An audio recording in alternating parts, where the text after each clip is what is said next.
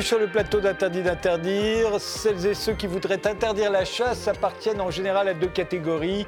Ce sont soit des défenseurs des animaux, soit des défenseurs des promeneurs innocents qui risquent de prendre une balle perdue. C'est encore arrivé à un jeune homme de 25 ans tué dans le Lot et plus récemment un automobiliste de 67 ans en Bretagne.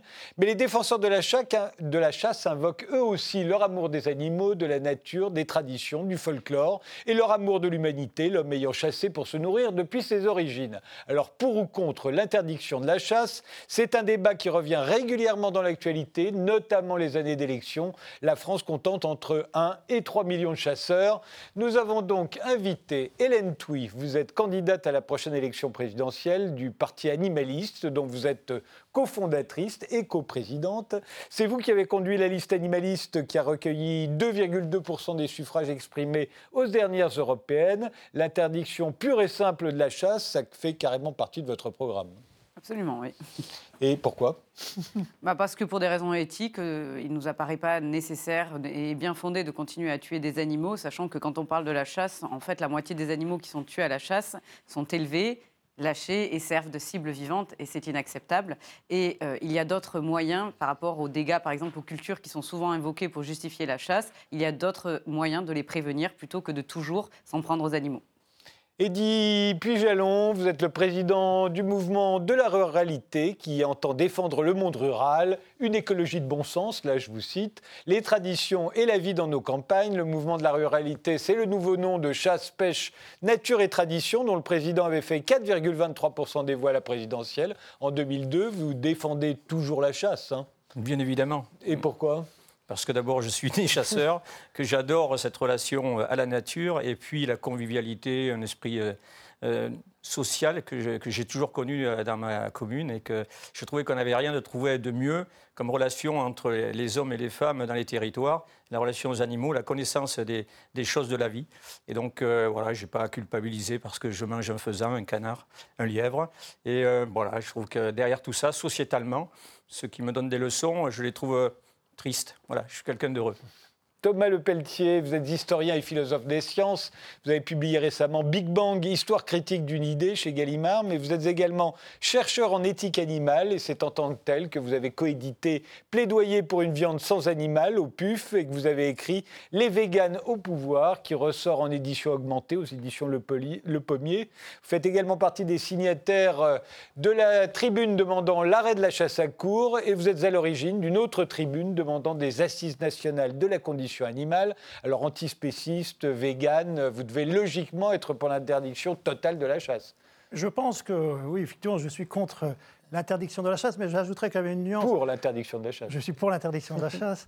j'ajouterais une nuance. Je crois qu'on est tous d'accord pour éviter la, cruauté envers les animaux et de tuer des animaux ou de les faire souffrir sans nécessité. Donc je pense qu'on peut tous s'entendre sur le fait qu'il faudrait interdire la, chasse de loisirs, que finalement, si c'est une chasse de loisirs, c'est donc justement uniquement pour s'amuser. Et je pense que si on est contre la cruauté envers les animaux, on doit être contre cette euh, forme de chasse.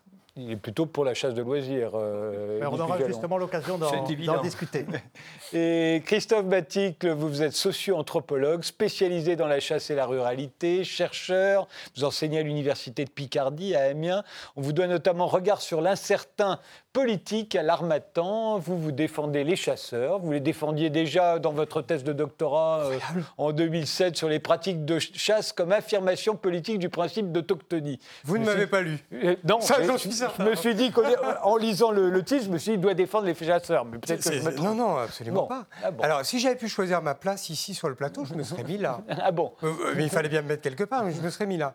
En fait, je pensais que vous alliez me poser la question, comme on me l'a toujours posée, y compris mes collègues universitaires, de savoir si moi-même j'avais euh, pratiqué. Alors je leur répondais avec beaucoup d'humour. Heureusement que je n'ai pas travaillé sur la prostitution. Je ne sais pas quelle question vous me poseriez.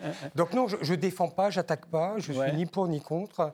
J'ai jamais pratiqué. J'aurais pu, parce que je me suis posé la question de savoir si je ratais quelque chose dans mon étude, mais je resterai imperturbablement, et je le défendrai comme auprès de mes étudiants, dans le refus total, au nom de la science, de se positionner sur ces questions. Donc ni pour ni contre l'interdiction Absolument, évidemment. Parfait. Alors, ma première question, ben, revenons sur les accidents de chasse, parce qu'en 20 ans, euh, ils ont fait environ 400 morts, sans compter les blessés, parce qu'il y a environ 158 accidents euh, par an en moyenne. Un collectif a été créé à la suite de la mort de Morgan Keane en décembre dernier, tué accidentellement par un chasseur alors qu'il coupait du bois dans son jardin. Euh, il demande l'interdiction de la chasse les mercredis et les jeudis, et les dimanches, pardon. Il a cette... cette cette pétition a recueilli plus de 100 000 signatures. Elle a été transmise au Sénat. Euh, euh, ça là, ça fait partie, alors ceux qui demandent l'interdiction de la chasse, mais certains jours, notamment le mercredi et le dimanche, parce que le mercredi c'est le jour des enfants, le dimanche c'est le jour des familles. Euh, ça, ça, pourrait être un bon début pour vous. Alors c'est un bon début, mais c'est pas suffisant parce qu'on voit bien que les accidents de chasse interviennent quels que soient les jours de la semaine mmh. et qu'ils sont effectivement nombreux.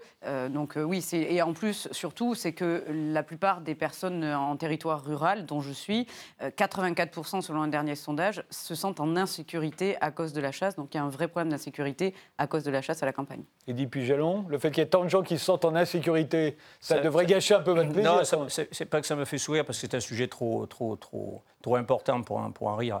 En réalité, euh, je le sentiment d'insécurité, il me fait penser au même sentiment d'insécurité que peuvent avoir les gens en milieu rural qui n'ont jamais vu un voleur, un incendie et, qui se tournaient vers l'extrême droite, euh, prétextant qu'il y avait des, exactions. C'est la même chose pour les accidents, c'est-à-dire qu'on en fait tellement une, version médiatisée qu'aujourd'hui le sentiment d'insécurité se retrouve euh, vis-à-vis des chasseurs.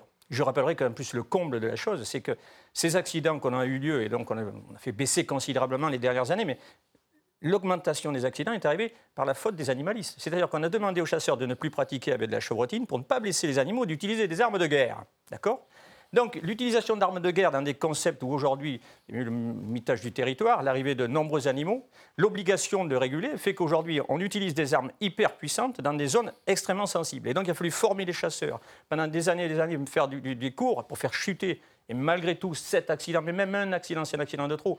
Mais il faut s'imaginer, c'est comme si demain, euh, pour la sécurité routière, on disait aux gens, au lieu de rouler avec une 4L, une voiture électrique, on va vous mettre une Ferrari avec 600 chevaux. Vous allez voir de suite combien il va y avoir d'accidents en route. Euh, il fallait maîtriser ça. On l'a fait, c'est pas suffisant. Euh, moi, j'ai, bien vu que le président national de la fédération a fait une, vidéo pour demander encore aux chasseurs d'être extrêmement responsables. Je l'ai fait pareil. Je suis toujours remonté euh, à chaque fois qu'il y a un accident de trop, parce que c'est notre responsabilité à chacun.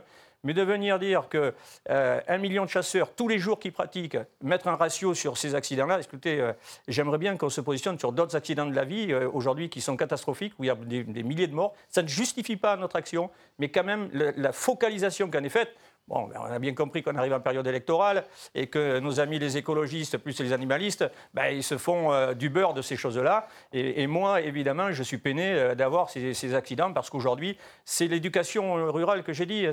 Aujourd'hui, c'est respecter les usagers. Moi, j'ai pratiqué des formes de chasse. Il y a, des, concours Saint-Hubert où on explique aux, enfants et à ceux qui viennent pratiquer la chasse comment la courtoisie, le fusil déchargé, on laisse passer les gens. C'est toute une éducation rurale qu'il faut avoir. Et donc, euh, voilà, une fois de plus, arrêtons. On va encore continuer à essayer de faire des efforts. Euh, on va encore taper un peu sur ceux qui euh, ne font pas, mais l'accident zéro n'existe pas. Alors vous savez, ces armes puissantes, je vous le dis, hein, mais il suffit d'un caillou, d'une branche, la balle ne va plus où vous avez décidé de la mettre. Et donc aujourd'hui, on essaie d'avoir des éléments comme des portables et des smartphones où on va expliquer où c'est qu'il y a un lieu de chasse. Il faut arriver à informer la plupart des gens qui se promènent. Et puis je vous le dis, à force de stigmatiser les gens, ce qui se passe, je l'avais vu dans les années 2000, aujourd'hui je vois fleurir des panneaux. C'est-à-dire que les gens qui ont des propriétés privées, les forestiers, les agriculteurs, qui sont aussi chasseurs, disent maintenant c'est fini, on va mettre des panneaux, interdiction de venir sur nos propriétés. Et c'est pas interdiction aux chasseurs. Non, non, non, non. Interdiction, interdiction aux promeneurs, sauf réservé aux chasseurs. Parce que vous savez bien que le discours qui est fait sur il y a plus de chasseurs en ville qu'à la ruralité, il faut arrêter de dire des bêtises. Moi, dans mon village, tout le monde sait qui est chasseur. Le docteur, euh, le boucher charcutier, le boulanger, tout le monde sait qui est chasseur dans nos, communes rurales. Et tous les propriétaires agriculteurs ont besoin des chasseurs. Et croyez bien qu'à force de monter, parce qu'eux, ils voient de suite les conséquences. Plus de chasse, c'est dégâts agricoles, etc. Puis eux-mêmes, des fois, sont chasseurs. Mmh. Ils préfèrent avoir une nature ouverte, parce que c'est d'abord, c'est dans notre nature. La ruralité, chez moi, c'est porte ouverte à tout le monde. Et donc, c'est le vivre ensemble, pas cet esprit. on est aujourd'hui en train de fracturer nos sociétés. On avait déjà des problèmes avec les banlieues, etc. Il est en train de rajouter dans la ruralité avec les chasseurs, les pêcheurs, les agriculteurs. On dirait qu'aujourd'hui, ce monde, on se fait plaisir à monter les gens les uns contre les autres. Moi, ce n'est pas mon état d'esprit. Et encore une fois de plus, j'espère, enfin, je pense qu'on peut tous s'améliorer et arriver avec un, un, vivre ensemble dans la nature. Hélène Touy, c'est un peu de votre faute alors? Ah, c'est incroyable. En matière de mauvaise foi, je pense qu'on n'est jamais déçu par les chasseurs. C'est toujours un cran supérieur. La faute des animalistes pour les armes de chasse, c'est assez incroyable. Non, évidemment, non, c'est pas hein. sérieux. Non, non, c'est pas du tout sérieux. Euh, s'il y a des armes de chasse, comme le reconnaît euh, Monsieur Pujalon, qui sont dangereuses, bah, la première des réactions raisonnées et raisonnables, c'est d'interdire ces armes et d'interdire la chasse. C'est vous qui vous reconnaissez que c'est extrêmement dangereux. C'est le monde de l'écologie, non, madame. Non, mais attendez. Et sur le sentiment d'insécurité, je vis à la campagne, j'ai grandi dans un village de 200 habitants. Je sais très bien que la plupart des gens ont la peur euh, de la chasse et ils se taisent. Il y a une certaine omerta à la campagne, je suis bien placée pour le savoir, et que, euh, contrairement à ce que me dit, dit M. Pujalon, la moitié des chasseurs, qui représentent 2% de la population, viennent des villes. Donc quand on nous explique que la ruralité, c'est la chasse, et j'en suis l'incarnation euh, évidente, non, la chasse n'est pas la ruralité. Les ruraux aiment la nature et les ruraux sont heureux parce que Monsieur, euh, Monsieur Pijalon est heureux. Moi aussi, je suis heureuse, mais sans chasse. Christophe Mathis. Je ne suis pas certain. Vous savez, moi, je suis né dans une commune que vous connaissez très bien, hein, à Cubzac-les-Ponts, pas loin de Bordeaux. Vous le savez très bien. Moi, il y a 25 ans de ça, les gens venaient avec leurs chiens et leurs fusils chercher le pain, s'arrêter au, au troquet du coin, à la boucherie. Personne n'avait peur d'eux. Et tout le monde était heureux de les voir. Et même, je vais vous dire mieux que ça, il y en a qui attendaient qu'ils passent pour leur demander s'il n'y avait pas un petit faisan ou un petit pigeon à ramasser ça a été monté de fil en aiguille et, mis en, scène par les, par les, opposants à la chasse, dont en premier les Verts, Mme Voinet, on se rappelle les années 2000. Et puis là, vous, continuez sur ce sujet-là. Croyez bien qu'aujourd'hui, moi, là où je vis, et, plus on va en milieu rural, plus les gens n'ont aucune peur de la chasse parce qu'ils connaissent parfaitement l'activité chasse et que tout ça s'est monté de fil en aiguille. Évidemment, encore une fois de plus, je vous dis, s'il n'y avait pas eu ces 10 accidents, on n'en serait pas là. Alors, un socio-anthropologue peut peut-être nous éclairer sur ce sujet. Oh, euh, simplement deux points, deux éléments de réponse. Tout à l'heure, vous me présentiez comme spécialiste de la chasse et de la ruralité. En fait, c'est la spatialité moi, qui m'intéresse. Mm. Et justement, le premier point, c'est celui de la spatialité. Est-ce que nos sociétés choisissent, et je ne prendrai pas position sur, cette, euh, sur cet aspect, est-ce qu'elles veulent choisir des espaces qui sont clivés soit dans le temps, soit territorialement parlant Chacun sa réserve. Voilà, chacun sa réserve ou réserve temporelle. Euh, ou est-ce qu'on choisit au contraire d'essayer de cohabiter dans ces espaces? Effectivement, il y a un débat sur le type d'arme, puisque un, fusil euh, habituel, ça a une portée utile d'à peu près 30 mètres euh, au grand maximum. Donc euh, on n'est pas sur les mêmes débats en fonction du type d'arme et le mode de chasse. Deuxièmement, une réponse sur le, sur le plan vraiment temporel cette fois.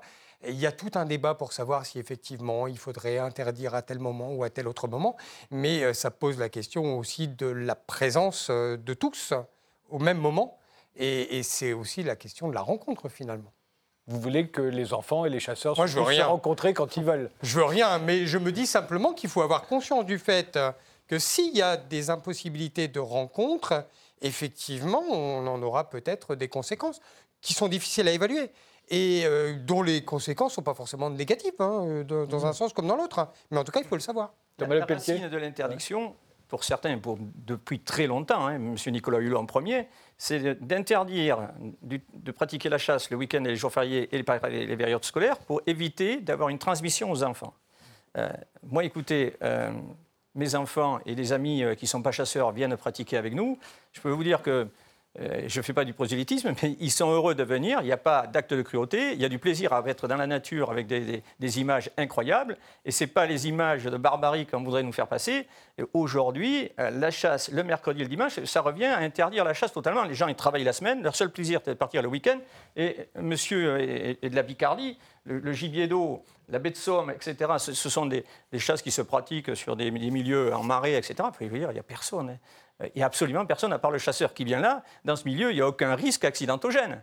Il faut, être très clair là-dessus. La plupart, ce sont pas loin des banlieues, sur des battues ou sur du grand gibier, où il y a un peu de proximité avec des promeneurs, des randonneurs. Mais vous savez, il y a d'autres endroits où la nature, il n'y a pas un chat qui y vient, à part les chasseurs et les pêcheurs. Hein.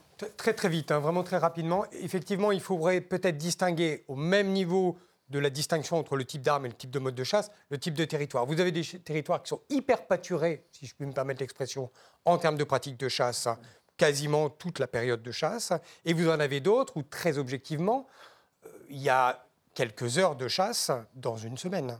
Donc il faut distinguer entre les deux, parce qu'effectivement, vous entendez un coup de fusil, ça ne veut pas dire qu'à côté de chez vous, on chasse. Vous voyez donc c'est vraiment la distinction entre ces, ces, territoires qui est vraiment très intéressante. Il y a Thomas. des gens qui chassent la nuit, donc il n'y a personne. Bah, cette question-là qui est un peu difficile et on n'arrivera pas à se mettre d'accord, bien sûr, sur euh, sur rien, à mon avis. Mais, euh, ça, ça pourrait déjà se régler sur la gestion des territoires, ça pourrait peut-être se régler ça, par des formes de référendum, finalement, parce que est-ce que la population rurale veut euh, qu'il y ait des chasseurs ou pas? Un référendum pourrait euh, répondre à cette question plutôt que croire les paroles des uns ou des autres. Mais je veux dire, moi, je voudrais un petit peu, comme on en est là pour débattre de la chasse, arriver un peu au, cœur du sujet. Est-ce que la chasse, avant tout, avant d'être un moment de convivialité, comme monsieur euh, nous, le dit. C'est quand même un acte de mise à mort des animaux. on, y arrive, c'est quand même une question, une question préalable. Euh, avant qu'on arrive à la mise à mort des animaux, qui vous avez raison, est le, le, scandale pour les uns et, euh, et au contraire l'apothéose pour les autres. Il y a le problème du permis quand même. Euh, le permis de conduire euh, est extrêmement surveillé, contrôlé. On n'arrête pas de nous tirer des points, de, vérifier qu'on est bien. Le permis de chasse, j'ai l'impression qu'il ne l'est pas. Et on se dit, bah tiens, euh, le chasseur qui, dans un grand moment de convivialité, s'est mis à boire et qui se balade avec, un avec son fusil, il est peut-être ivre-mort. On ne sait pas, personne ne vient le vérifier. Et on reproche aussi souvent que les accidents de chasse jouissent d'une impunité. ce qu'il faut savoir, c'est que l'activité chasse est extrêmement réglementée, mmh. surveillée par les gardes de l'Office national de la biodiversité. Je vais vous dire, euh, même ceux qui chassent la nuit ont des visites à minuit euh, dans leur cabane avec euh, des revolvers pointés sur eux, une torche, et on fouille et on surveille de toute l'activité synergétique. Je peux vous dire qu'il y a des gens, il y a même des gamins qui ont eu extrêmement peur. Sur l'activité battue, etc., vous savez que le responsable de l'organisation de la chasse, euh, peut être condamné très lourdement s'il y a des défauts à la sécurité. Donc il y a des amendes, mais il y a aussi le tribunal. Et je vais vous dire qu'aujourd'hui, l'activité de régulation, entre guillemets, du, sanglier et bien d'autres choses, fait qu'il y a des responsabilités sur chaque organisateur, notamment sur les règles de sécurité. J'ai un souvenir dans mon département d'un responsable de chasse qui n'a pas lu la totalité du texte réglementaire et qui s'est retrouvé condamné à la place de celui qui avait causé l'accident. Donc il y a des, vraiment des règles très dures. Euh, et, aujourd'hui, il va y avoir donc de la formation, et ça je trouve que c'est plutôt pas mal, une formation pour les, anciens, parce que ce que je disais tout à l'heure sur l'arrivée de ces nouvelles armes, par le fait que les écologistes demandaient d'autres armes, a nécessité aujourd'hui une nouvelle formation aux personnes âgées qui ne connaissaient pas cette pratique. Il faut aujourd'hui une formation continue. C'est euh, ce qui a été validé euh, dans la loi chasse. Je trouve que c'est une bonne chose. Rien à ajouter sur ce sujet Hélène non, alors sur la formation, alors sur la, question des règles de sécurité, du contrôle des autorités, c'est faux. Euh, non seulement il n'y a pas de sanction, il y a, la, chasse, c'est une impunité complète sur les accidents de chasse. Non mais attendez, regardez les condamnations, je suis avocate, je suis bien passée pour voir. Il y a donc une condamnation. Il y a non, non, il y a, souvent des relax, il y a souvent des relax. Et le problème souvent qui se pose, c'est que les règles de sécurité ne sont pas fixées au, niveau étatique ou mal fixées ou très insuffisantes, que ça donne lieu à des relax, que l'État a complètement délégué tous ses pouvoirs aux fédérations de chasseurs et que l'État est que ce soit au niveau de l'État, au niveau des, des départements, des préfectures. On a une vraie complaisance avec les chasseurs, qui sont en fait les préfectures se retrouvent des chambres d'enregistrement. Par exemple, pour les, les questions de battues administratives, euh, les battues administratives sont demandées par les fédérations de chasseurs. Le préfet signe comme une, comme une chambre d'enregistrement. Et en fait, on se retrouve avec une situation où les chasseurs font la loi. Et, c'est absolument insupportable. Vous, êtes déconnecté des territoires parce que souvent, ce sont des maires qui, ont, qui se plaignent de gros problèmes dans leur commune, notamment parce que ce sont les nouveaux les, les ruraux qui viennent d'arriver, les néo-ruraux qui se plaignent de dégâts. et donc, sorte que quand, quand les sangliers arrivent, ce sont effectivement les maires qui demandent à la fédération, via le préfet, d'organiser des battues administratives. Il y a aussi des endroits où le grand gibier se trouve en bordure d'autoroute, de, zones compliquées, avec un habitat très serré. Et donc là, il faut des règles et des gens, des gens habitués à faire des battues pour enlever ces, animaux-là. Et croyez bien que ce n'est pas un amusement, ce sont des responsabilités extrêmement sévères, parce que le moindre accident, encore une fois de plus, va nous retomber dessus. Donc là, on ne faut pas dire tout et n'importe quoi, c'est drastique, c'est draconien, et les préfets ne font pas tout et n'importe quoi. Ça, serait, quand même abuser de leur, de leur pouvoir et de, et de leur sagesse. Alors, je vais vous choquer, mais sans provocation. Vous disiez tout à l'heure, je crois hélas qu'on ne vous mettra pas d'accord. Moi, je n'ai pas envie que vous les mettiez d'accord. Pour une raison très simple, c'est que sociologiquement parlant, le désaccord, on ne parle pas de génocide, hein, d'accord? Le conflit classique, sociologique, est nécessaire, il est normal, c'est-à-dire dans les normes, dans la mesure où les gens n'ont pas les mêmes intérêts, les mêmes philosophies, les mêmes regards. Et c'est cette diversité-là aussi qui peut être intéressante. Alors, je prêche pour ma chapelle parce que Non, je, vous, je prêchez pas sur- envie. vous prêchez surtout un convaincu. hein. je n'ai pas envie, si vous voulez, de- de- d'étudier de l'uniformité. Bien sûr, c'est plus intéressant pour moi de, de voir la diversité. Mais je pense qu'elle est révélatrice de quelque chose. Et donc, le conflit, il fait partie des choses. Et je ne vois pas pourquoi on voudrait l'éliminer. Mais euh, Zimmel le disait avant moi, euh, dès le début du XXe siècle. Je serais tout à fait d'accord avec cette position si elle ne se faisait pas sur le dos des animaux. Le conflit, il est très bien en société, dans des débats, s'il y a une richesse du conflit intellectuel d'une certaine manière, ou même à des conflits euh, de mode de vie, euh, ça peut être une certaine richesse dans, dans la vie en société. Mais là, on tue quand même des millions d'animaux chaque année. Et c'est ça la question fondamentale. Donc, est-ce qu'on peut se permettre d'avoir un petit conflit pour animer des débats de temps en temps sur le dos des animaux? Moi, moi, personnellement, je ne le crois pas. Et c'est ça euh, le cœur du débat. Euh, Peut-on, et la, question fondamentale au cœur de la chasse, euh, la chasse de loisirs en particulier, parce qu'après on peut voir qu'il y a des situations bien sûr difficiles où il y a une gestion de la faune sauvage à, à- mettre en place, mais la chasse de loisirs, c'est se donner le droit de tuer et de faire souffrir des animaux pour son Alors plaisir. ça tombe très bien, parce que moi j'arrive du Congo, hein, j'ai passé euh, quelques semaines au Congo, à travailler sur ceux qu'on appelait d'antan les pygmées, autrement dit des bacs. Et on est en train de les expulser de la forêt. Alors je ne vais pas à prendre parti pour eux, hein. je constate simplement qu'actuellement, tout est fait pour faire en sorte qu'au nom de la biodiversité et de la conservation de réservoirs de carbone, il y ait un désinvestissement et un désintérêt, y compris de ces peuples anciennement chasseurs-cueilleurs qu'on a cherché à sédentariser, de la forêt. Mais c'est vrai Là, dans, une vraie question, parce dans que toutes les réserves si- en Afrique. euh, oui, tout à les. Maasai ont été écartés. euh, Exactement. Si mon collègue, j'entends bien son argument, dit ça se fait sur les animaux, dans ce cas-là, c'est l'argument d'autorité qui fait qu'il n'y a plus de débat. Il n'y a plus de conflit, il n'y a plus de possibilité de conflit. Le conflit doit disparaître, ne serait-ce que parce que les animaux sont en cause. Or, effectivement, on pourrait retourner la perspective, et c'est la situation à laquelle je me suis, euh, face à laquelle je me suis retrouvé, face à des individus qui, effectivement, défendent l'idée de pouvoir continuer et sont patrimonialisés au titre, justement, qu'ils sont chasseurs-cueilleurs, si ce n'est qu'ils ne peuvent plus exercer au niveau des territoires. Ça ça doit être à peu près le même exemple qu'au pôle Nord avec les Inuits, que l'on a voulu euh, tourner vers une autre alimentation en les, en les sédentarisant. Et, et on s'est aperçu que les pathologies qu'ils avaient et que la meilleure qualité de vie pour eux, c'était de revenir les pêcheurs-chasseurs qu'ils étaient, avec un prélèvement euh, naturel et raisonné, et qui en faisait qu'il n'y avait pas d'acte de cruauté. même. Ah, je regrette, en madame. France, on n'en ça fait là, partie, monsieur. oui, mais ça fait Non. partie de l'acceptabilité. Vous voulez faire une généralité Non, non, non, vous, vous prenez des, des gens qui voient pour les transposer Non, en France qui ne sont pas. il y a des gens qui voient les Amérindiens chasser avec un arc, comme j'ai dit, avec du curare. Et là, c'est oh, que c'est beau la nature. Non, mais monsieur, est-ce que vous ne mangez que avec les un animaux arc, que vous tuez?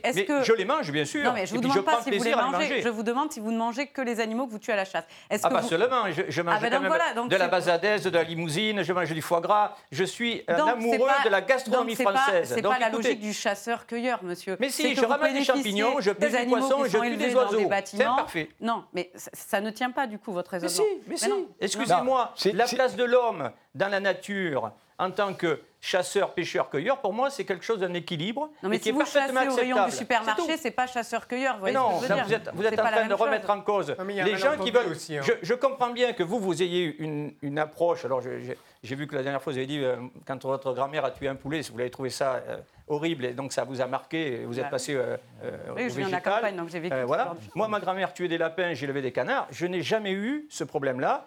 Je tenais les pattes du lapin quand elle le nettoyait, on le mangeait, je le soignais pourtant pendant des mois, on s'amusait avec. Je n'ai pas le même recul que vous par rapport à la souffrance animale à l'utilité de pouvoir Je en sais pas si manger. du recul ou de, le- de le- Non, je, je- je n'ai pas la même approche que vous. Et je trouve que moi, mon approche, elle est aussi bien et fondée, parce que ce que je fais dans la nature, je l'assume pleinement. Je préfère tuer mon, mon animal et le consommer que de dire je vais l'acheter un, bou- un- un poulet euh, Oui, de mauvaise qualité, Donc ça- euh, et- ou alors encore moins manger euh, cellulaire. Excusez-moi, Non, mais vous faites les pas deux, pour moi. monsieur. Vous allez manger de la viande que vous achetez, qui a été élevée Ah, dans des évidemment, élevages, J'ai- un circuit court à côté de Oui. chez moi, j'ai quelques fermes qui vont très bien. Je vais vous dire Non, que mais- les animaux, je sais où ils sont, et le morceau comme tout le monde dit coupe, ça à la réalité, généralement, Un Un mot, Un Thomas Le Pelletier, on va faire une pause. D'accord, mais- un mot rapidement. Dans les propos là, de notre interlocuteur, on voit très bien que la notion d'éthique n'apparaît pas, puisqu'il va baser son expérience sur son ressenti. Il ne voit pas de problème à tuer un lapin, il ne voit pas de problème à tuer Bien un sûr. animal.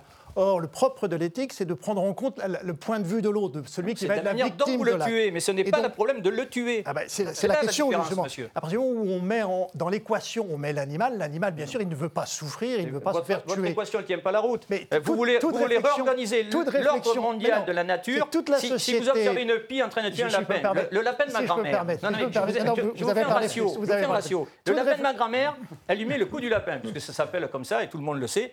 Donc, pour faire la mort la plus rapide, les anciens tuaient le lapin, lui mettaient un coup derrière le vertèbre, c'était euh, vite fait. On le mangeait. D'accord? C'est propre, c'est fait. Vous observez une pie qui veut tuer un lapereau. C'est propre. Une propre. pie, une pas pie. propre du point de vue du Écoutez-moi bien. Je dis bien une pie dans la nature. Vous savez ce que c'est qu'une pie? Je ne sais pas si vous êtes un ornithologue. Elle va attraper un lapin, mais comme le lapin, il est un peu gros pour elle, vous savez comment il va le tuer? Elle va le tuer en lui crevant les yeux pour atteindre son cerveau. Je vous, garantis que la souffrance, là, elle est là. Ah Alors, vous parlez d'éthique dans la nature, vous voulez réinventer les animaux, vous voulez que le lion ne mange plus de gazelle, vous voulez que le héron ne détruise plus, il attrape des carpes comme ça qu'il ne sait pas manger, vous voulez avoir un ordre mondial différent de ce que nous vivons aujourd'hui. Je crois que l'homme aujourd'hui est suffisamment intelligent, suffisamment euh, bien pour pouvoir réguler les espèces, en tuer, les consommer, et que la maltraitance et la cruauté animale, elle a toujours été condamnée, parce que là, il y a un vrai problème lorsqu'on est tortionnaire d'animaux, mais pas sur le phénomène de chasser, de pêcher. Aujourd'hui, vous, vous, voulez tout interdire, vous êtes dans un ratio incroyable. Je vous interromps tous les deux, on fait une pause et je vous redonne la parole, Thomas Lepelletier.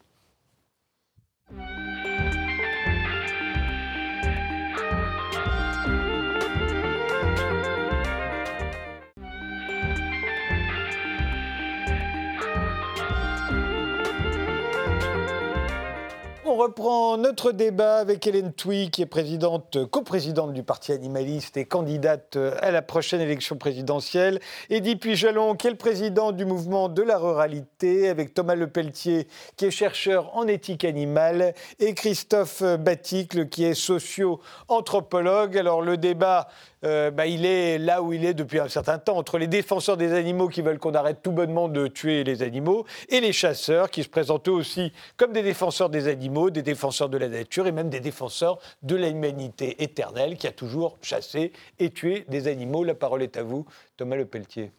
Oui, je pense qu'il faut se, rendre compte que la société a évolué depuis euh, quelques décennies et que maintenant nous sommes à un niveau où, quelque part, tout le monde n'accepte plus euh, la violence à l'encontre des animaux. On n'accepte plus de faire souffrir et de tuer un animal pour le plaisir. Ça peut être le cas il y a quelques siècles. C'était même le cas à l'encontre des humains. On pouvait accepter la souffrance contre des humains pour le plaisir. Mais nous n'acceptons plus euh, cette violence et cette souffrance contre les animaux. La grande question, c'est que maintenant, on, on refuse celle-là et elle se perpétue toujours. Alors, elle se perpétue déjà, bien sûr, dans les abattoirs en France, puisqu'on tue 3 euh, millions d'animaux. Alors il faut savoir ce que ça veut dire tuer 3 millions d'animaux dans les abattoirs. Ce sont les égorger, d'accord? On égorge 3 millions d'abattoirs dans les animaux juste pour des plaisirs gustatifs, puisque c'est juste une fonction de plaisir de manger de la viande. Et là, puisque le problème de la chasse nous intéresse, la chasse de loisirs, c'est aller tuer, et souvent quand on tue les animaux à la chasse, on les fait souffrir, pour le plaisir. Donc il y a un décalage énorme entre l'évolution de la société qui, de façon pour l'instant encore très théorique, n'accepte plus le, de, faire souffrir et de tuer des animaux pour le plaisir, et des pratiques qui se perpétuent et qui doivent bien sûr un jour euh, euh, arrêter de, continuer, puisque euh, ça ne correspond plus, je dirais, à la morale de la société. Et M. Pivalan dit il ne voit pas la souffrance, il ne voit pas la cruauté. Mais ne pas voir la cruauté ne veut pas dire qu'il n'y a pas de cruauté. On voit de la cruauté le jour où on se met, je dirais, quand on prend le point de vue de l'animal. Euh, l'animal qui se fait euh, tirer dessus, l'animal qui se fait pourchasser euh, quand c'est la chasse à court, ce sont des animaux qui sont en souffrance, ce sont des animaux, des animaux terrorisés, et je pense qu'il y a de la cruauté. Mais à partir du moment où on se, on se met du point de vue de l'animal, et je pense que ça, c'est le propre, le propre de l'éthique de se mettre à la place de la victime. Et à partir du moment où on se met à la place de la victime, je pense qu'on pourrait tous être d'accord pour se dire ne faisons pas souffrir et ne tuons pas des animaux quand ce n'est pas nécessaire. Christophe Batic Alors, plusieurs points. Le premier, je suis un petit peu désolé, du coup, d'avoir fait détourner le débat sur euh, les chasseurs-cueilleurs, parce que je pense qu'effectivement, et merci à mon cher collègue d'avoir rappelé le fait que la question de fond, c'est celle du plaisir ou du non-plaisir. Autrement dit, c'est une question qui est morale. Le deuxième point, c'est que les philosophes nous ont montré que dans les années 1960, on pensait que tout était politique, on a peut-être raison, la question n'est pas là. Et on considérait que la morale était une vieille lune qu'il fallait jeter aux orties. Aujourd'hui, on a inversé les choses et on considère que c'est la morale qui va faire office de politique. Donc il y a un vrai débat à avoir là-dessus. Est-ce qu'on peut faire avec la morale de la politique? Maintenant, ce qui est certain, ce qui me semble évident, c'est que, et là je m'inscris en faux, sur le terme évolution, qui est revenu deux fois dans ton discours. Deux fois, tu as parlé d'évolution. Et moi, ça me fait toujours un petit peu peur en tant que socio-anthropologue, parce que derrière, il y a l'évolutionnisme. Et je ne suis pas convaincu que l'histoire ait un sens. Et là, on est encore une fois sur un débat de fond. Est-ce que l'histoire a un sens? Et est-ce que donc nous serions dans le sens de l'histoire? Parce que bien on va parler de progrès bientôt. Le, sens, le sens je finis sur le sens de l'histoire et puis après je vous allez euh, répondre. Non, il y a un sens au sens qu'on peut constater une évolution ces dernières décennies. Oui, bien sûr. La question, le fait que la question animale ait émergé, le fait que nous soyons là réunis, ce n'est pas pour rien. C'est parce que la question animale maintenant est au cœur de la société. Un certain nombre de plus en plus d'individus se demandent est-ce que le, rapport aux animaux est justifié? Est-ce qu'on peut perpétuer ce rapport qu'on a aux animaux qui est basé en grande partie sur la violence Hein, je rappelais les chiffres de 3 millions d'animaux qui sont égorgés, je, dis, je répète le mot à escient, égorgés tous les jours dans les abattoirs. C'est une question de plus en plus de Français se la posent. À quoi ça sert? Ça sert juste à faire plaisir, à se faire plaisir. Et ça, les gens remettent ça en cause. Et la chasse, bien sûr, elle, rentre dans cette remise en cause. Aller faire de la chasse pour le plaisir, c'est bien ça qui est, au cœur du sujet. Et quand on parle de tradition, quand on parle de tradition, la, vraie question, je, je finis. Quand on parle de tradition, c'est bien si c'est une tradition, c'est bien pour le plaisir, c'est pas une nécessité. Donc pourquoi continuer à faire souffrir et à tuer des animaux pour le plaisir? Je répète cette question et j'attendrai une réponse argumentée, non pas parce que ça me plaît, puisque là, on, autrement, vous avez beau euh, aligner les phrases avec euh, une intelligence incroyable, je vais vous répondre comme un bon terrien. D'abord, le plaisir, c'est pas négatif. Hein, dans la vie, avoir du plaisir, c'est quelque chose qui, émancipe. D'abord, ça, ça, nous permet d'être peut-être un peu moins malade que certains. Je n'ai pas besoin de cacher, j'ai rien besoin, la vie est équilibrée. J'ai un ratio et un relationnel aux animaux qui me va très bien. La cruauté, c'est faire de la, de la, souffrance par plaisir et faire durer. Moi, je n'ai pas, pas l'intention de faire de la cruauté, je n'ai pas l'impression de faire de la cruauté, je ne fais pas souffrir les animaux. Deuxièmement, dans la nature, l'acte de chasse, Aujourd'hui, le ressenti que j'ai, moi chasseur, mais que mes collègues aussi éleveurs, c'est que le discours que vous avez assez light aujourd'hui, moi, celui que je vois tous les jours, c'est la dérive totale. C'est-à-dire qu'aujourd'hui, les animalistes ne veulent plus aucun ratio, un rapport à l'animal. C'est-à-dire plus d'animaux domestiques, plus de chats, plus de chiens, que des animaux sauvages qui se, peuvent vivre dans la nature seuls, sans l'intervention de l'homme. Vous avez une approche, enfin, ces gens-là ont une approche de l'animal roi. Et on arrive à une société aujourd'hui où, madame me connaît très bien, je cite souvent l'exemple parce qu'il m'a profondément marqué. Euh, rue Sainte-Catherine à Bordeaux, une dame âgée, plus de 80 ans, qui fait la manche avec un petit tablier. Elle a la souffrance sur elle, mais je, vois plein d'humanité en elle. Il n'y a plus personne qui donne un euro. Et plus loin, vous avez quelques skinettes qui ont fait un choix de vie marginale, qui ont trois chiens, donnez à manger aux chiens, mettez de l'argent, les gens donnent pour les chiens. C'est cette société que je refuse aujourd'hui c'est qu'aujourd'hui, je crois qu'il y a un équilibre entre les animaux et les humains, mais on est en train de basculer par la pression médiatique des animalistes, euh, des écologistes qui ont bien compris qu'aujourd'hui, euh, s'occuper des oiseaux, il a fallu marquer le vivant, c'est tous les vivants. Donc on est maintenant rendu sur la punaise de lit, sur les puces, sur les poules, sur les tiques. Enfin, je ne sais plus où on, on va arriver aujourd'hui, où nous, humains, il vaut mieux qu'on se flingue dès le matin, parce que tout ce qu'on fait, euh, c'est culpabilité. Je ne culpabilise pas. Je suis certain que de nombreux gens comme moi, dans la nature, chasseurs, pêcheurs, cueilleurs, nous sommes pleinement à notre place dans la nature, pleinement à notre place dans la société. On fait du bien. Euh, on essaie d'être interventionniste là où il faut le faire. Mais on n'est pas à être au banc des accusés, comme vous le dites. Et puis, excusez-moi, excusez-moi. J'ai pas envie d'avoir du plaisir à manger de la viande cellulaire, de manger mon propre sang comme on est en train de le faire ailleurs. Moi, j'ai envie de continuer à manger de la viande, à manger du foie gras. J'adore mes gens du, Pays Basque, des Landes. Et croyez bien que cette vie-là, elle n'est pas négative, ô combien, ô combien pas négative du tout. Je crois qu'elle est même vecteur d'avenir, peut-être de progrès, parce qu'on y reviendra. Et depuis Jalon, il n'y a pas que les animalistes, il y a Walt Disney aussi. Walt Disney a fait énormément pour que tout à coup on s'identifie aux animaux. Mais, c'est une évidence. Bambi, enfin, le lion qui parle à la gazelle et qui va boire un coup à la campagne avec, euh, excusez-moi, Bambi, euh, ça n'existe pas dans la nature. Euh, malheureusement, tous les jours, les loups, aujourd'hui, parler à un berger qui est, qui est, tous les jours confronté à horde de loups, qui rentre dans une bergerie quand tu 30, qui laisse des agneaux sanguignons là à côté et qui en a pris qu'un pour manger ou qu'un petit morceau, c'est la nature réelle. L'animal n'est pas là, au niveau de l'homme, il ne réfléchit pas. Un renard va détruire un poulailler euh, et des exemples comme ça, j'en ai pléthore. Mais il faut aussi vivre dans la nature. la nature n'est pas n'est pas Bambi. C'est quelque chose d'extrêmement dur. Mais Monsieur Pujalon, personne ne dit que la nature est Bambi. Et quand on vous entend, vous parlez je, je, je, moi, moi, moi, mon plaisir. Eh ben et euh, ce qu'on vous dit, c'est qu'il euh, il ne faut pas s'intéresser qu'à son plaisir, mais à prendre en compte aussi les conséquences de ce que vous appelez votre plaisir. Et, je les bien. et les animalistes, eux aussi, ont du plaisir en ne massacrant pas des animaux. Et euh, votre conception de votre rapport à la nature, il faut quand même aussi réfléchir sur le fait qu'il a des conséquences extrêmement négatives sur les animaux, sur l'environnement les tonnes de plomb qui sont déversées et qu'il doit être interrogé. Mais vous êtes persuadé de ça, peut-être. Mais en tout cas, le débat euh, caricatural et l'étiquette caricaturale selon lesquelles les animalistes privilégieraient les animaux Oui, aux humains, c'est faux. Mais c'est faux. Écoutez, Euh, écoutez, les animalistes. je peux non, vous en mais- citer quelques-uns qui ont mais, quand même un- euh, un problème avec les humains. non, mais moi, je vais vous même citer quelques Brigitte chasseurs Bardot, qui ont des- aujourd'hui, euh, Mais quel je- rapport c'est- une caricature par rapport Non, mais- à la vie humaine. quoi. Non, mais dire, quel est le rapport. Alors, Mais c'est l'origine des pas du tout. animalistes. Mais pas du tout. Mais non, mais vous caricaturez. La plupart des animalistes, précisément s'ils s'intéressent aux animaux, c'est qu'ils ont élargi le champ de leur considération Oui, morale. sûr. Et que, évidemment. Madame Le Pen vient de, vient de virer animaliste. Mais elle n'est pas virée et- animaliste, parce eh qu'on si, s'intéresse aux chats, eh si, est animaliste. non. Eh si, Non, voilà. non, non, mais vous essayez d'enfermer le débat. La Non, réalité, c'est que je les pas, animalistes. je le remets dans le concept où il est aujourd'hui. La réalité, c'est que les animalistes les au contraire, non, c'est faux. Bien Vous savez que que la plupart des animalistes sont au contraire très préoccupés par les causes humaines et Non. sont beaucoup plus engagés pour les causes humaines que ne sont la plupart. Parce que vous pour vous rendez quelle pas cause compte des humaine vous êtes engagé, monsieur C'est tout. Pour quelle cause humaine vous êtes engagé du tout, pas du tout. Pour Vous, quelle vous cause citez, humaine vous vous citez pour les chasseurs des pollutions, alors que ceux qui polluent le plus Je vous aujourd'hui, c'est pose les une gens des question, villes. puisque les animalistes ne sont pas engagés Alors pour les humains,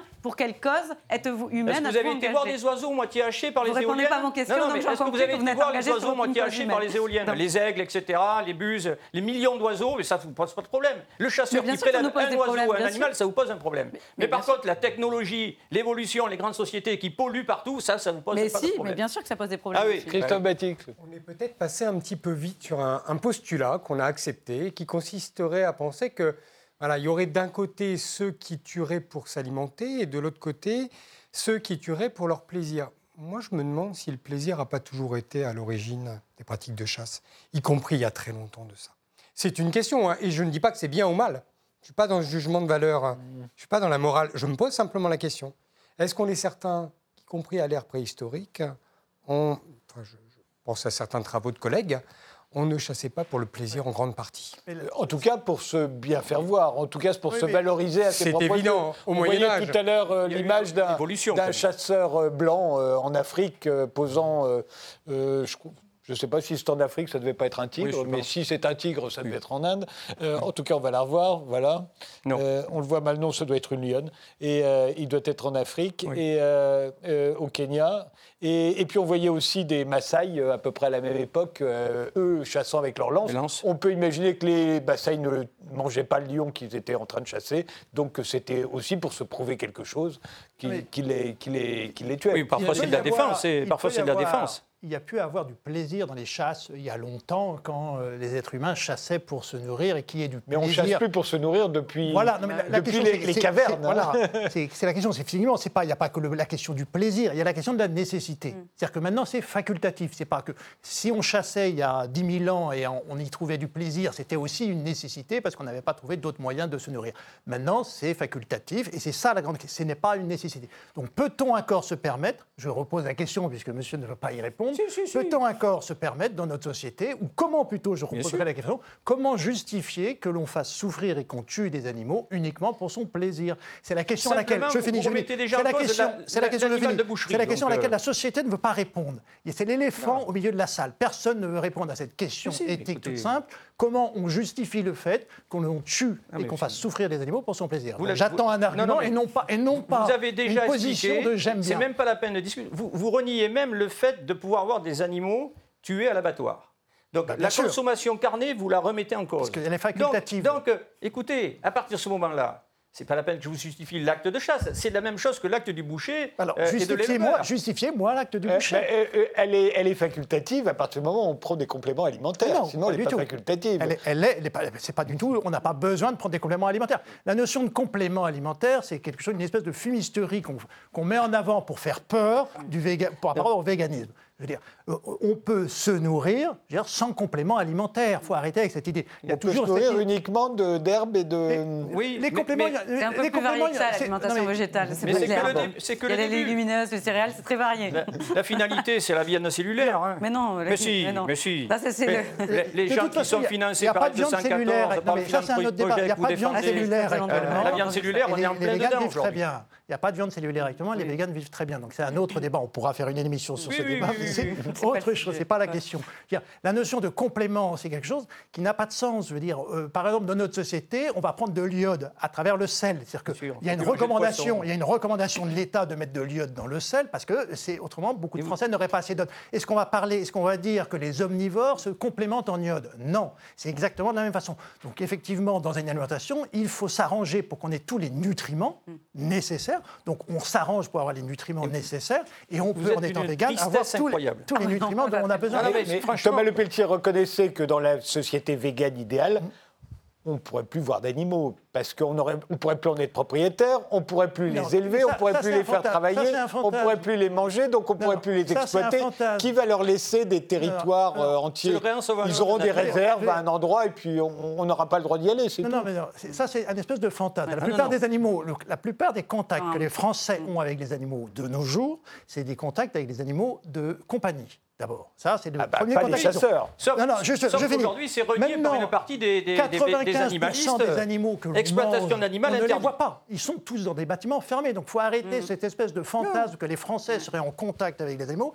95% des animaux que l'on mange, c'est-à-dire 3 millions d'animaux tués par jour, on ne les voit jamais. Mm. Les seuls animaux qu'on voit... Mais on ne les chasse pas non plus, ceux-là. Ceux-là, on ne les chasse pas non plus. Si on parle de tous les animaux, vous me parlez de la société végane. Donc, de toute façon, les animaux qu'on dit être là, ils ne sont plus là, dans le sens où ils sont tous enfermés dans des bâtiments fermés.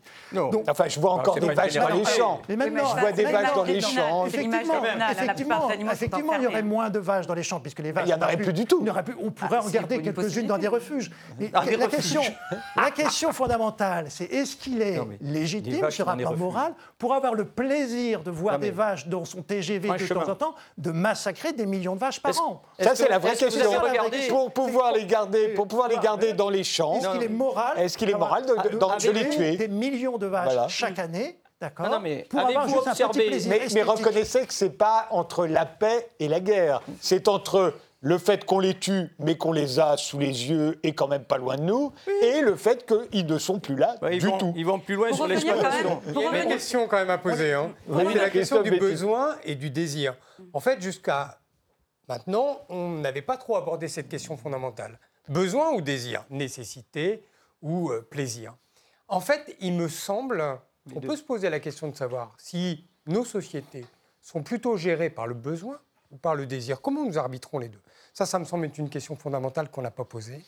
Et je ne suis pas certain que ce soit toujours Mais le, fait de, Le fait d'avoir euh, envie que les animaux restent pas trop loin de nous, que ce soit dans des champs ou sur des trottoirs tenus en laisse, euh, c'est un besoin ou un désir? Alors, ce qui est certain, par contre, c'est que nous vivons et que nos besoins et nos désirs sont gérés par le système dans lequel nous vivons. On appelle ça le capitalisme. Or, il y a quand même cette question fondamentale qui est posée, qui est cette course au profit, qui amène effectivement aujourd'hui à des conditions animalières qui choquent.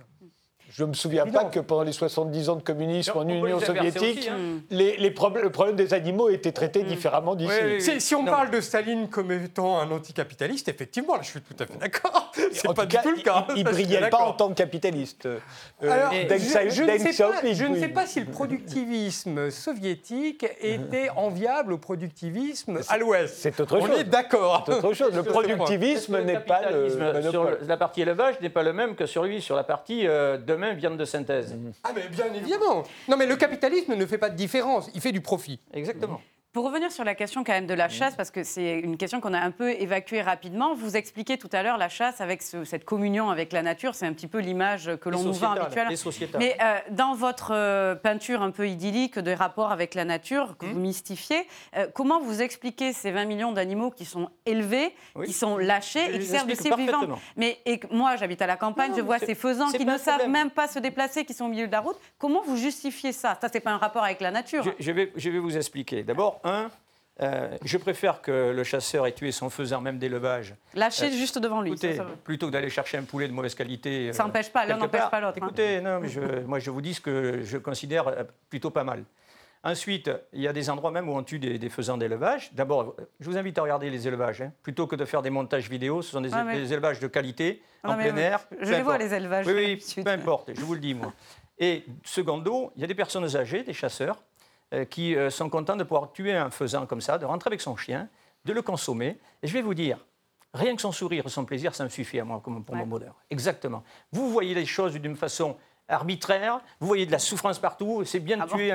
Moi, je vous le dis. Que ce soit de l'élevage, Il y a je vais vous dire même un mieux que animal ça. qui est- on en parlait tout à comme l'heure. Je préfère qu'ils prélèvent un animal d'élevage C'est pas du que prélèvement, ça, hein. parfois pour maintenir des souches locales et sauvages qu'on essaie de réimplanter parce que malheureusement, et malgré les efforts des chasseurs, il y a certaines espèces qui disparaissent aujourd'hui par les méfaits de notre société actuelle et pour lesquelles les chasseurs sont vraiment impliqués. Donc Je parle il faut de la perdrix élever 20 rouge, la perdrix grise, D'accord. Donc il faut élever 20 millions d'animaux pour leur tirer dessus et ça problème contribue à l'équilibre de la problème nature. Il n'y a pas de C'est pas problème, sérieux comme argument. Mais hein. non, mais non, C'est madame. pas sérieux. Encore une fois de plus, c'est tué, c'est mangé, c'est consommé, c'est fait proprement. Ça Pas vous plaît pas, ouais. peut-être, mais moi je trouve que Non, c'est pas qu'à moi, c'est à une majorité de images- Français que ça non, plaît pas, monsieur, hein. Vous avez un rapport aux animaux, de toute manière, je comprends aujourd'hui, votre dérive, c'est du végétal, manger des carottes et des machins. Écoutez, je ne mangerai pas des carottes et des machins. Je veux qu'il y ait des poissons dans l'eau, donc je me bats pour l'environnement. Je veux qu'il y ait des animaux et des oiseaux dans l'air Bah, et de la les tuer nature. si vous voulez et qu'il y je en ait me dans la aussi. nature. Mais mon rapport de prélèvement, je le vois comme le, le chasseur intelligent. Les films de, comment il s'appelle, le, le- le- le- le der- le dernier trappeur, ou le, le- le- de- de- comment il s'appelle euh, dans le Jeremiah Johnson? Non, non, non. Euh, le ratio du, du gars qui est trappeur, mais qui prend quelques animaux et en même temps qui ne laisse pas un The renard pour un loup, avec etc. euh, DiCaprio, Voilà. c'est- un peu piqué. Mais piqué sur- si vous voulez, c'est ça, la gestion, mythe. la gestion intelligente de la nature, Mais- c'est ce que pratique, et, et d'abord parce qu'on a, on a besoin d'être, d'abord on est dans des règles extrêmement euh, sérieuses, les ministères, etc. Non, et donc nous-mêmes, notre intelligence à nous, c'est d'être interpellés parce qu'aujourd'hui, vous voyez, on voit moins de, de papillons, moins d'insectes, on voit moins d'oiseaux protégés. C'est les oiseaux qui disparaissent le plus aujourd'hui, les espèces qui disparaissent le plus aujourd'hui, ce sont celles qui sont non chassées. Et d'ailleurs, j'expliquais, probablement que la chasse a une plus-value là-dessus parce que généralement, on évite d'avoir des maladies. En plus, on, enlève les oiseaux les plus faibles et donc, généralement, on a une espèce qui se porte très bien. Vous, vous inquiétez pas de savoir ce qui se passe, c'est des œstrogènes des gens, euh, les- les- si, tous les produits euh, toxiques qui sont consommés, tout ça, ça va dans l'eau. Aujourd'hui, les poissons ne savent plus s'ils ont mâles et femelles, mais on fout euh, le, le- le- le- le cachet sur le pêcheur ou le chasseur. Non, madame. Non, madame. Aujourd'hui, ceux qui sont là pour protéger la nature, mais qui la vivent pleinement et qui ont du plaisir, Et on peut protéger ben, ce sont les chasseurs et les pêcheurs. sans tuer tous les Non, je animaux, pas. monsieur. Je Évidemment, pas. on partage, on est d'accord sur le fait de Moi, je protéger vois la quand, je, nature. quand je- quand je Mais- partage un bout de viande avec, avec des copains, et je vois, il y a- aujourd'hui un restaurant qui, qui va très bien en ce moment, euh, Gueuleton. Écoutez, les gueuletons, ça veut dire quelque chose, mais les gens prennent du plaisir autour d'un bout de viande. Mais eh oui. bien, écoutez, euh, tant qu'on pourra le faire, moi, j'ai pas l'impression qu'on va réchauffer la planète avec deux bouts de viande. Par contre, si on peut arrêter les grands paquebots qui, par- les qui scientifiques polluent, le pensent, qui par polluent, contre. mais- mais- non, attendez, vous, mais- madame, quand on a 30 bateaux qui polluent autant que toutes les voitures du monde, il faudrait peut-être arrêter le commerce international avec la Chine, etc. et revenir à du plus simple, mais un chasseur-pêcheur-cueilleur dans sa nature. Mais je le vais vous dire, chasseur-cueilleur, la, la nature et la planète se porteraient il mieux. pas Et Et qui gênants- connaît, parfaitement la nature. Il y, a, il y a eu quand même pendant très très longtemps, quand on était chasseur, on prenait le risque de se faire tuer par sa proie. Euh, euh, moi, j'ai un arrière-grand-père qui était chasseur. On l'a retrouvé au pied de l'arbre, éventré par le sanglier. Il l'avait raté. Mais Euh, le sanglier, lui, l'a pas- le- le- la rapa- ne l'a pas sûr. raté. Est-ce qu'il manque pas justement une dimension aujourd'hui? C'est quand même assez rare à notre époque qu'un chasseur français se fasse les, tuer par un les accidents avec sangliers, c'est commun. hein. Il y en a encore Parce que le sanglier, pour faire simple, il prend entre les cuisses et c'est l'artère. hein. Voilà, mais- D'accord? Donc euh, les morts, on les connaît. Bon, je veux dire, le ratio, il est comme ça, ça fait partie des choses. On n'est pas en train de se battre avec des ours, euh, même Voilà. si ça existe euh, aujourd'hui, la chasse à l'ours, ça existe euh, dans le nord de l'Europe et dans d'autres pays. hein. Écoutez, on est en Afrique, il y a encore de la régulation sur les grands animaux. Les gens parlent d'ici depuis Paris parce qu'ils ont une vision idyllique de l'Afrique. Sauf que quand les Africains ils ont plus rien à manger quand ça cache leur territoire, à un moment donné, lorsqu'il y a un éléphant qui a problème, c'est comme pour les loups euh, aux États-Unis, ben, on tue sur les animaux qui sont à c'est- problème. Aujourd'hui, c'est les, les hippopotames en, en Afrique qui tuent le Même, plus. hein, parce que... Ça arrive aussi. Ouais. Bon, voilà. Mais ce sont quand même des gestions avec les populations humaines. À considérer qu'on fait disparaître l'homme, et donc certains n'en sont pas loin aujourd'hui, euh, moi, ce n'est pas ma vision des choses. Voilà, vous voyez, aujourd'hui, le ratio, euh, d'abord, j'ai plutôt une. euh,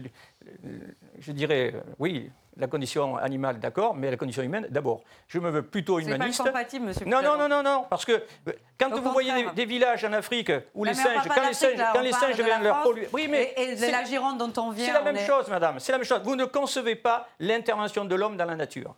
Mais bien sûr que si. Mais Non, non, non, non, Bien sûr que si. Mais, on, la, Vous êtes en train d'expliquer que dans la de nature, façon positive la de plupart des maires ruraux ont eu très bonnes relations avec les chasseurs. Parce que Ça, nous sommes. vrai, hein. parce que- J'étais mais à- si, alors, madame. écoutez, venez en Gironde, faites un sondage. Faites un sondage, même en. Gironde. Vous connaissez fait- bien, vous y êtes. Oui. Faites-le, le sondage. Qui c'est qui s'occupe de faire du social, Non, de non, faire ça, euh, de l'entretien des territoires, qui un faux. relationnel avec faux, eux, qui connaissent faux. parfaitement tous les territoires. Les maires ruraux en ont marre Non, pas du tout. Mais bien sûr que si, ils en ont marre.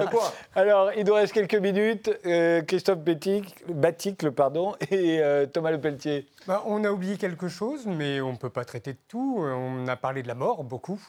La mort physique. Faudrait peut-être étendre aussi, parce qu'on peut mourir physiquement, mais on peut mourir symboliquement.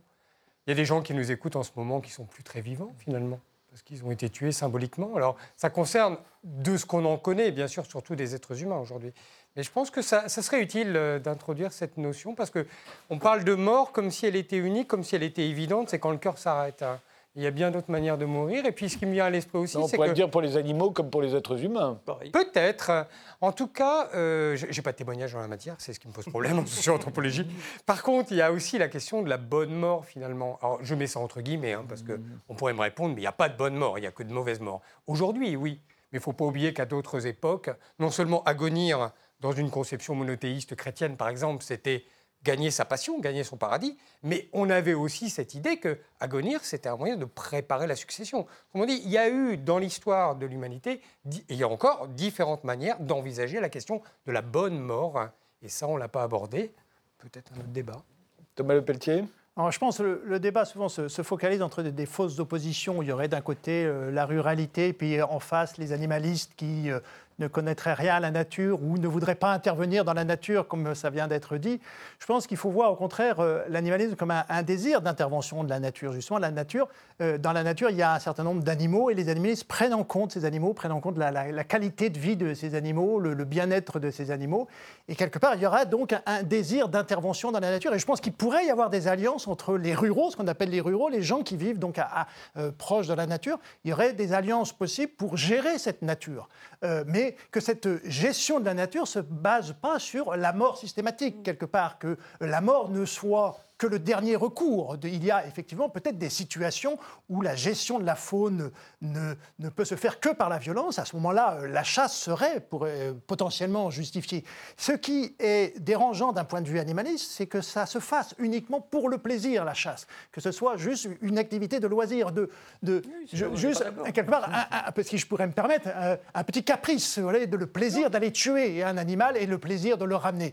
Euh, on pourrait très bien imaginer, je dirais, une alliance, moi- et moi c'est ce que je voudrais, une alliance entre les animalistes et les ruraux pour la gestion du territoire et la gestion de la faune. Et je pense qu'il n'y a pas d'impossibilité si quelque part on met un petit peu des règles éthiques. C'est-à-dire que Mais vous avez administrer, si on met des règles éthiques, c'est-à-dire qu'on ne tue pas, on ne tue pas pour le plaisir. On ça. ne tue qu'en cas de nécessité. À ce moment-là, je Ah. pense qu'il y aurait un dialogue qui pourrait s'établir. là, c'est là où le débat est impossible et c'est là où j'ai essayé de discuter, par exemple, avec Alain Bougrain-Dubourg il y a 20 ans. Il avait exactement les mêmes propos que vous, en levée de réunion. Il y avait toute la représentation, l'État, etc.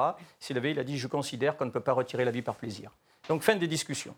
Voilà. Il n'y a plus à avoir de discussion sur la gestion des territoires, replanter des haies, arriver à faire quelque chose d'intelligent. Il considère, hein, pour le vivant, que le, le- le retirer la vie par plaisir, c'est pas possible. Et donc, vous voyez, la discussion va s'arrêter là, parce que c'est pas du tout mon cas. euh, Elle ne va pas s'arrêter parce que c'est un vrai mot, débat de euh, démocratie et que les citoyens veulent que ça s'arrête. Donc c'est les citoyens qui devront vous- avoir le dernier vous mot. Qui, qui, qui, qui, Non. qui- qui mettent Toutes les enquêtes d'opinion montrent si, qu'une bah majorité de citoyens veulent que ça finisse. Mais non, pas du tout. Pas du Il faut leur donner la parole. Non. Un dernier mot. C'est formidable parce que mon collègue a tout dit. Euh, parce que tu parlais très vite, au lieu de dire animaliste, elle est très vite, elle a dit animiste, comme c'est ce que j'ai entendu. Et je pense que le débat, il est là, entre effectivement l'animisme, mais euh, une version plutôt, euh, je dirais, anthropocentrée. Voilà, on, est, on est dans un débat là qui, qui est très clair, je pense. C'est ça. Dernier mot de conclusion, Hélène Twim Oui, euh, effectivement, je pense qu'il il y a une imposture avec la chasse où on essaie de l'assimiler à la ruralité.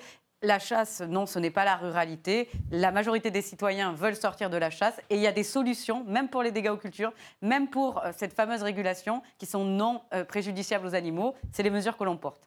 Merci tous les quatre d'avoir participé à ce débat. Merci de nous avoir suivis et rendez-vous au prochain numéro.